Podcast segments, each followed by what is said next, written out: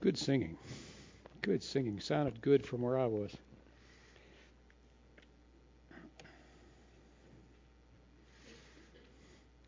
I'm being mischievous now. I'm not supposed to be up here, but but here I am. Could have could have had someone else, but here I am. I I just had uh,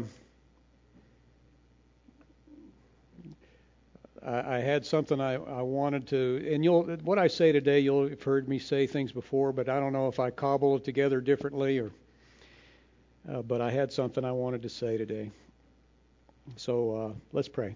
Father, as we open your word, as we consider your truth, give us hearts that are open. Help me to teach. Help me to teach well. And, and more than that, help me to teach rightly. Uh, Lord, give everyone discernment, grace to hold on to what is good.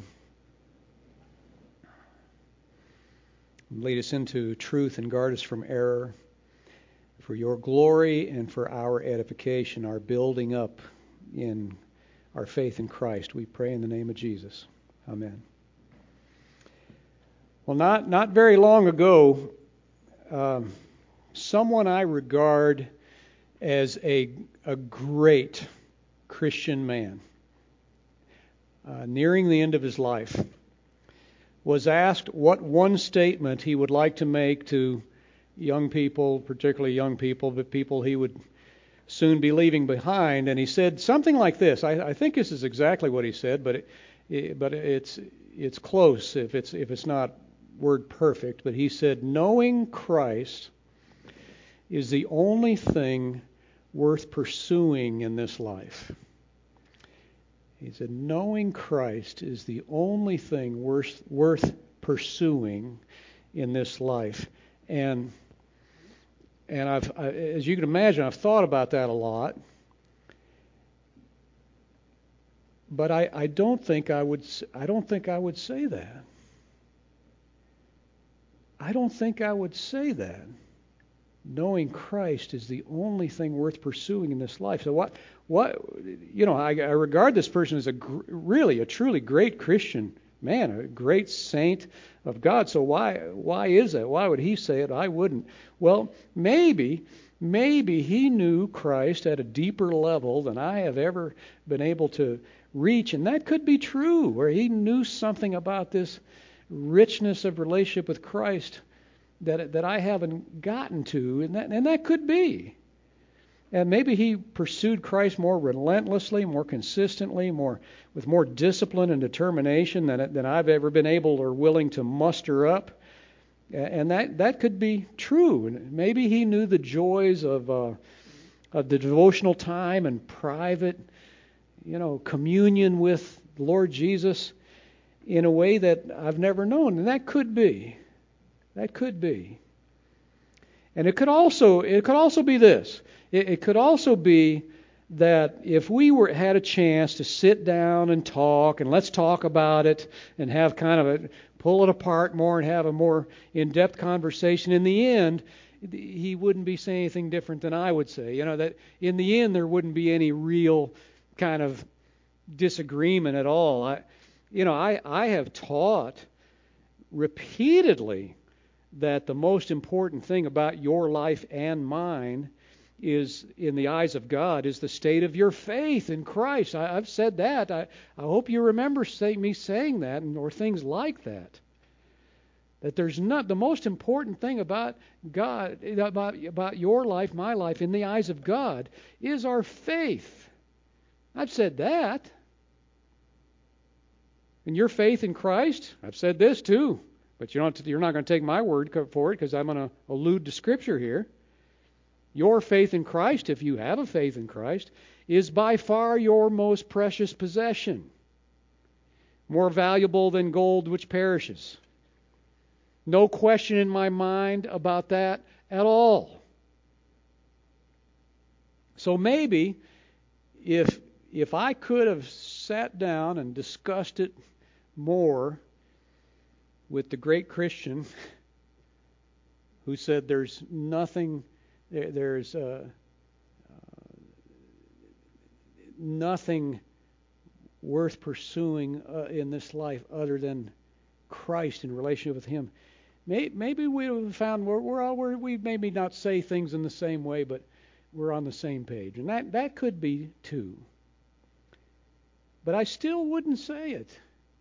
I still wouldn't say that the only thing worth pursuing in this life is knowing Christ, because I can't characterize life, that this life that God has given to me, that God has given to you, that is God has given to every person who has been given the gift of life as a state of being in which there's only one worthy purpose, only one worthy use, only one truly valuable thing in it or activity, and, that, and that's knowing Christ. Now, now, maybe I wouldn't say that because it goes hand in hand with my conception of the eternal state. Maybe uh, you know, uh, maybe I'm colored by this thing I've come to over the years, um, which I'm convinced derives from the Bible. I'm convinced it's not from the Bible. It's not just from me, but I've I've come to, over the years uh, to a conception of the eternal state that is far more than the eternal church service that's so off putting to so many people, Christians and non Christians alike. Yeah, I've, I've, said this a dozen times. You know, we there's a little secret worry in us when we've been we sing Amazing Grace when we've been there 10,000 years, bright shining as the sun. We've no less days to sing God's praise than when we'd first begun. And I think in the back of many people's minds, you think, church is long enough the way it is, and you know we we're sitting there 10,000 years singing and and we're not halfway done according to Amazing Grace. And it scares people to death. Now, I, I suspect, I suspect preachers, I suspect preachers for fostering this conception of uh, the eternal state, you know, as, an, as, an, as an everlasting, ongoing church service kind of thing, worship. Uh, you, you know, dead rock and rollers imagine that they go to rock and roll heaven, you know, and and dead golfers imagine they're the golf course. Heaven is a golf course, and uh, dead baseball players go to baseball heaven, and or Iowa, you know, and and dead presidents go to the big presidential poker game in the sky, you know, and Eisenhower and Kennedy all sitting around. That's at least that schlocky print I've seen, and you have too probably. You know, suggests the case. There's President Heaven. And, and I think in the same way, I, I suspect this, I've not studied it out or anything, but I suspect preachers in the same way have kind of invented this idea of heaven as nothing but a great big long worship service with perfect attendance. 100% attendance every time. And I, I and the reason I think that is because I think for some preachers, church is life and life is church. Just like for some others, life is golf or life is politics or baseball or whatever. I just have a larger view of the gift of life than that, that goes beyond any one thing. I, I may have, I, I'm sure I'm not like some preachers in terms of their affection for the church service, but I, I may have come to in, like church, enjoy church, excuse me, more than the average bear. You know, I, I might like it more than others. But you know what? I've said this before too. You've heard me, but I also like when it's over. I mean, I do. I, I like the post church meal. I like watching the golf tournament or the football game on TV afterwards. I also like the day off, which is my Monday, your Saturday probably. I like the day off. I like being with my family. Uh, and I've also gotten to the point where I like when the family leaves. it's time for them to go home, you know. I like reading. I like reading things that aren't about religion. You know, I like learning. I like working on projects at the house on my day off. You know, I like doing something with my hand, you know, physical, doing something with my hands. I like the I like the tiredness of uh, of working like that all day rather than the tiredness just comes from being tired in your head, you know, like a lot like my job is, probably yours. And it and it all all of that stuff feels like the goodness of God-given life to me. And a good many of those things I mentioned and others I could have mentioned really have have very little to do with knowing Christ, you know, or knowing him better. I mean, they all derive from God, you know. And I suppose I'm conscious most of the time that these are gifts of God, but they really don't have anything directly to do with knowing Christ or knowing him better. And and and the way I, and one of the proofs of that is, you know, the things I've described you know, they're they're enjoyed by Christian and non-Christian alike, right? Aren't they? You know, working and resting and you know, being with family and things like that. You don't have to know you don't have to know Christ to enjoy those things. He makes his rain God makes his rain fall on the just and the unjust, right? So the unjust people outside of Christ, people that don't know Christ at all, enjoy the good gifts of God in life. And the real the real capital F future that I see in the Bible includes all of that stuff.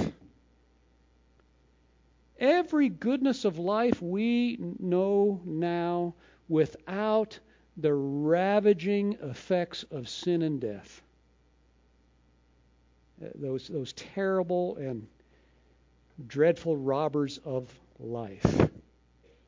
And so the eternal state for you and I and you and me and all who are in Christ is not, the way I see it, is not some unimaginable heaven somewhere way out there beyond where the Hubble telescope can see but something that the Bible calls the new heaven and the new earth, which features a redeemed earth, a place where life is, is rich and has a rich and diverse rhythm to it, a place with, with, with seasons that do not depart, and holidays and work and rest and worship. Yes, worship but there are also play and eating and drinking and coming and going and visiting and creativity.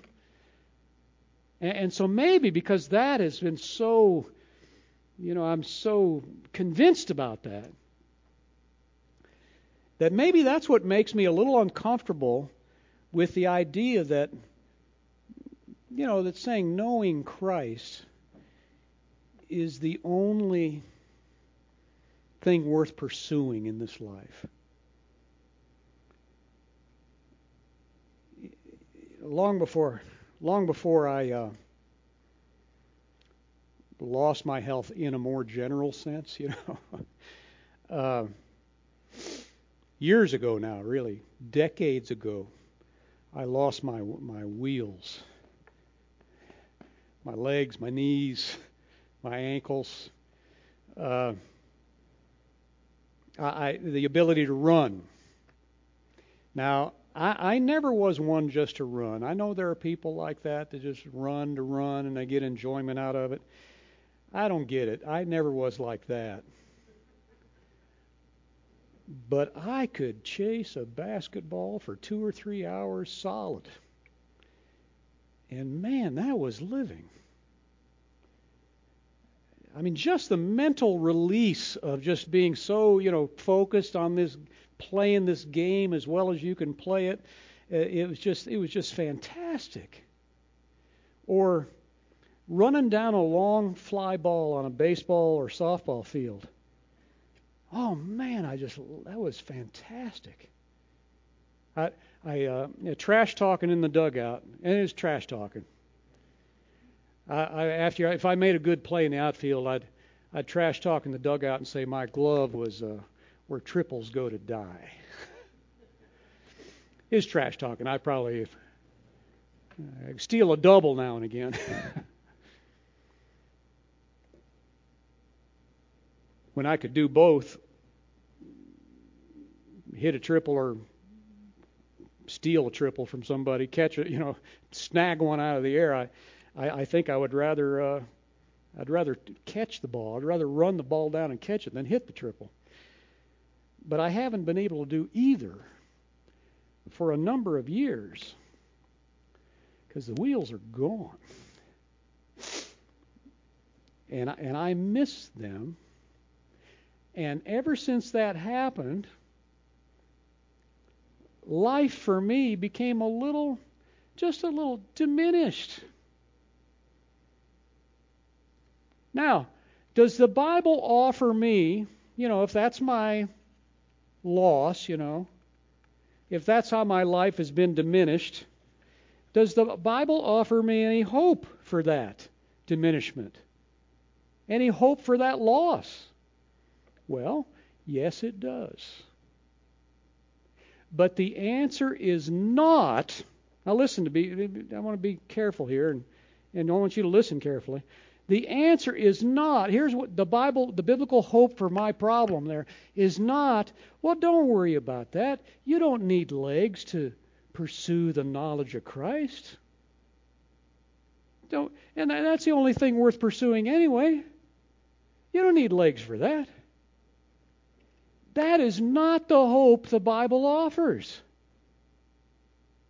Instead, it says things like this Then the eyes of the blind shall be opened, and the ears of the deaf unstopped.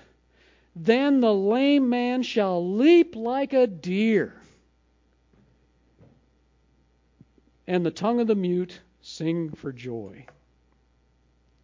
Leap like a deer. I've seen deers leap. At my best, I never could do that. Not yet, anyway. Not yet, anyway. I mean, it's not only you know recovery, but better.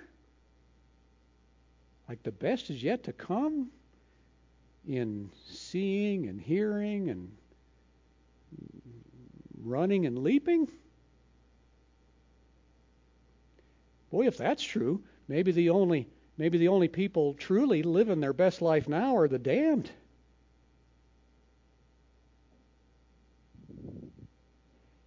But sorry, I lost my wheels. Now, and I mean now, I don't just miss my, my legs working like they used to work. I miss swallowing. I miss eating. I miss digesting the way you're supposed to. I miss waking up with enough energy to do more than one thing in a day. I miss my hands working like they used to. And when basic things like that begin falling away, you realize how great a gift ordinary life is. And, and there are a lot of or, the ordinary joys of life that have not been touched in me. I've still got them full bore. Uh, the joy of seeing, the joy of hearing, the thinking clearly, speaking, interacting with people, remembering things, walking, just walking. But but eventually, for all of us, the, the, the boat springs a leak somewhere, doesn't it? We don't all not on the same place for everybody, but it all springs a leak somewhere, and sin begins. I don't mean uh, you know as punishment punishment for sin, but this being in the state of sin, it begins to take those things away, doesn't it? And eventually, it takes them all. Eventually, it takes them all away. The wages of sin is what? What? Tell me. Death. The privation of life itself. All of it. Joe Bubar, who was here last week, and, and will be again, Lord willing. He told me last year that he had told his doctor if he got a bad diagnosis of some kind, you know, something serious like cancer or something, that that he would just want palliative care. Uh, he'd want to be kept out of terrible pain, but he he wouldn't want to really do much to try to extend his life. And he said, he said, I, you know, I've had a. He tells the doctor this. He said, I, I've had a good life. I'm, I'm retired. I'm basically looking for things to do now. I, I think I'd just be ready to go on and be with the Lord. And, the, and his doctor told him, he said, he said, no, you wouldn't.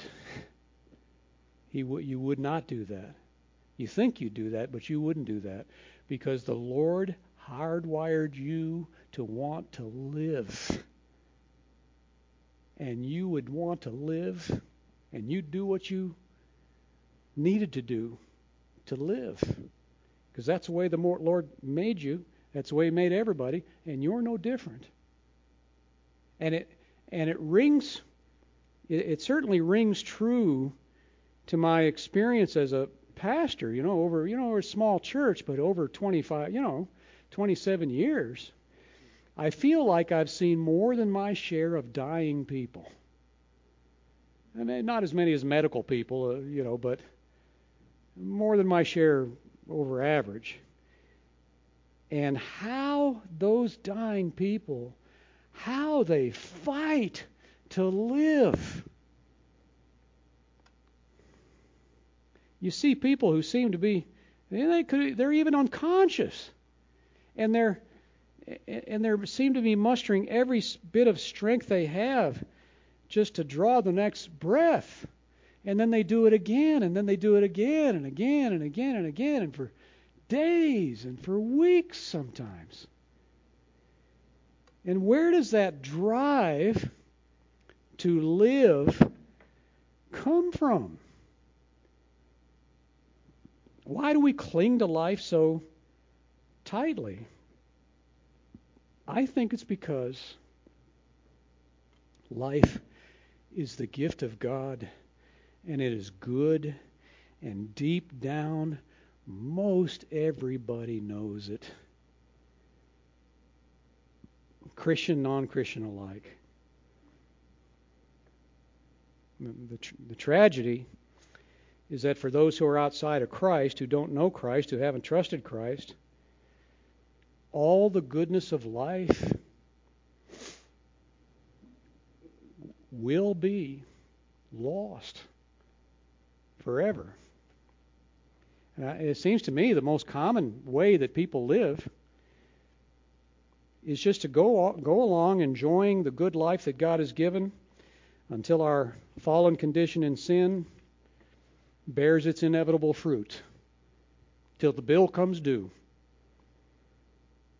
the, the way Jesus put it in Luke 27, he said, he described it this way how people go through life eating and drinking, buying and selling, planting and building, marrying and being given in marriage.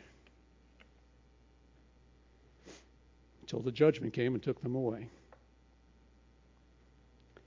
What's he talking about in there? Seems to me that just people are just enjoying life in its fullness. There's nothing wrong with that, is there? Is anything wrong with that? I mean, we know that Noah's generation, he was drawing a comparison with Noah's generation. And then we know they were steeped in sin, just like ours is. But Jesus doesn't emphasize that. He, he doesn't say they were raping and pillaging and robbing and stealing until the judgment came and took them away. No. He just emphasized that they were just enjoying the good things of life, eating and drinking, making their livings, planting gardens, building homes, marriage, family, enjoying the good gifts of God, I don't see anything wrong with that in itself. That's got to be better. That's got to be better than in the eyes of God than those ungrateful, unhappy souls who endure their lives rather than enjoy them, and there's some of those too.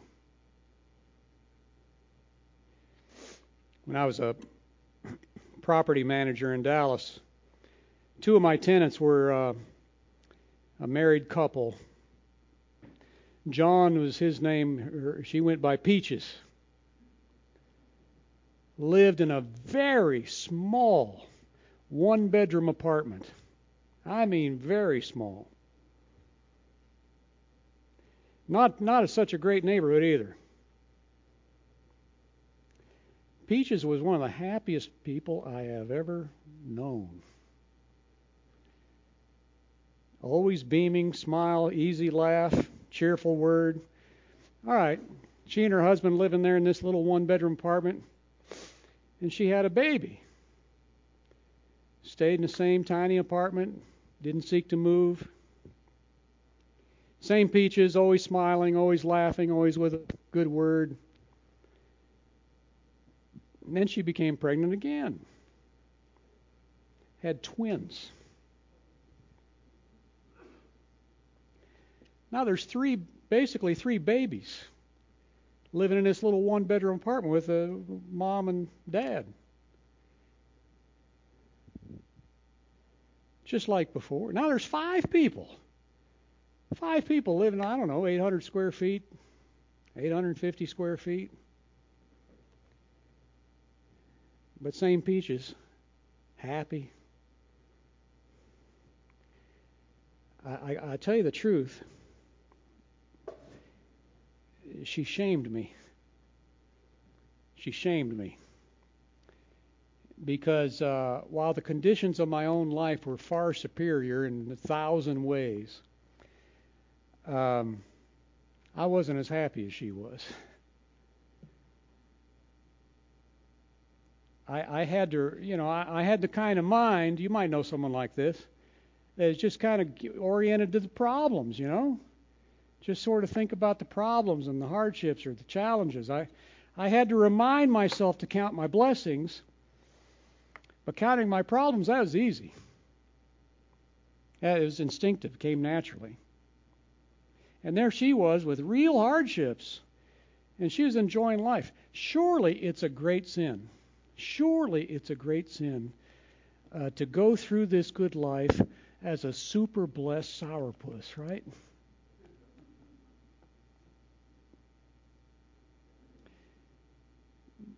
But the tragedy that Jesus is talking about is people just like people you know, maybe like you are,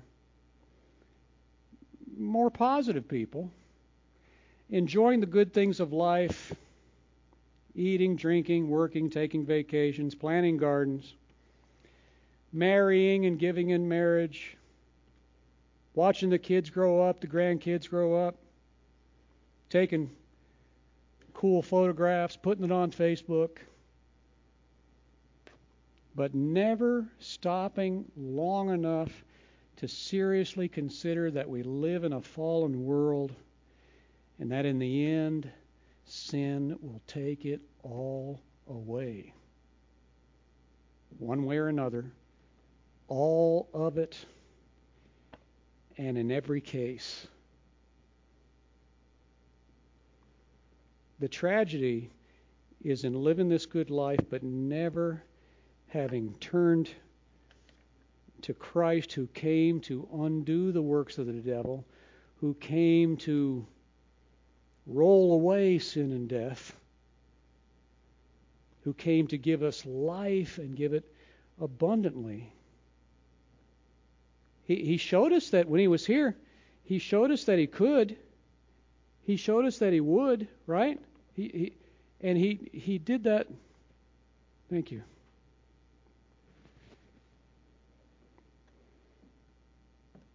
How did he show us? How did he show us he could he could give us life? Healed the sick, restored sight to, to the blind, hearing to the deaf, right? He took he took people who had serious diminishments in this life, making it less than it could be, it should be, and he restored it, didn't he? He even he even raised the dead. But all of those miracles were mere pictures. They were foreshadowings of uh, they were signs of what ultimately he came to give us. Look at these verses, John 6. Jesus then said to them, Truly, truly, I say to you, it was not Moses who gave you the bread from heaven, but my Father gives you the true bread from heaven. For the bread of God is he who comes down from heaven and gives life to the world. They said to him, Sir, give us this bread always. Jesus said to them, I am the bread of life. Whoever comes to me shall not hunger. Whoever believes in me shall never thirst. But I said to you that you have seen me, and yet you do not believe. All that the Father gives me will come to me, and whoever comes to me I will not I will never cast out. For I have come down from heaven not to do my own will, but the will of him who sent me. And this is the will of him who sent me that I should lose nothing of all that he has given me, but raise it up on the last day. For this is the will of my Father, that everyone who looks on the Son and believes in him should have eternal life, and I will raise him up on the last day. It's the will of God that everyone who believes in the Son of God should have life. He, he's the bread of life. But it's not a one course meal. You know, as, as history, as church history has gone, has developed, and as uh, church practice has developed, you know, when we take the Lord's Supper, I wonder if this hurts us a little bit in thinking about what is the life God gave us and we think the bread of life. I hope you don't think of that, you know, little piece of cracker. That that's the bread of life, you know, that that's comparable to the bread of life. You know, that's the way we do it now. But you know, and, and you know this from from uh, Corinthians, say. Originally, it was part of a feast. It's part of a banquet, right? And it was just a ceremony within the banquet or, or, or a feast. It, it, it, the life he comes to give is, and it can't be a one-dimensional life. It, it can't be flattened out into merely, you know, quiet time with God or eternal church service or a harp and a cloud or a mental state of Christ consciousness. At least it can't be that if you believe the Bible. It can't be less it can't be less full than the life you have now. But unlike the life we have on this side of the resurrection, the life Jesus came to give is eternal. Can't be lost. Can't be forfeited. Can't be leaked away in dribs and drabs over the decades.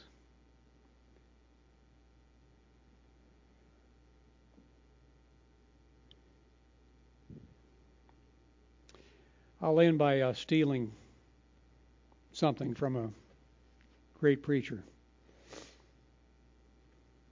You'll recognize it.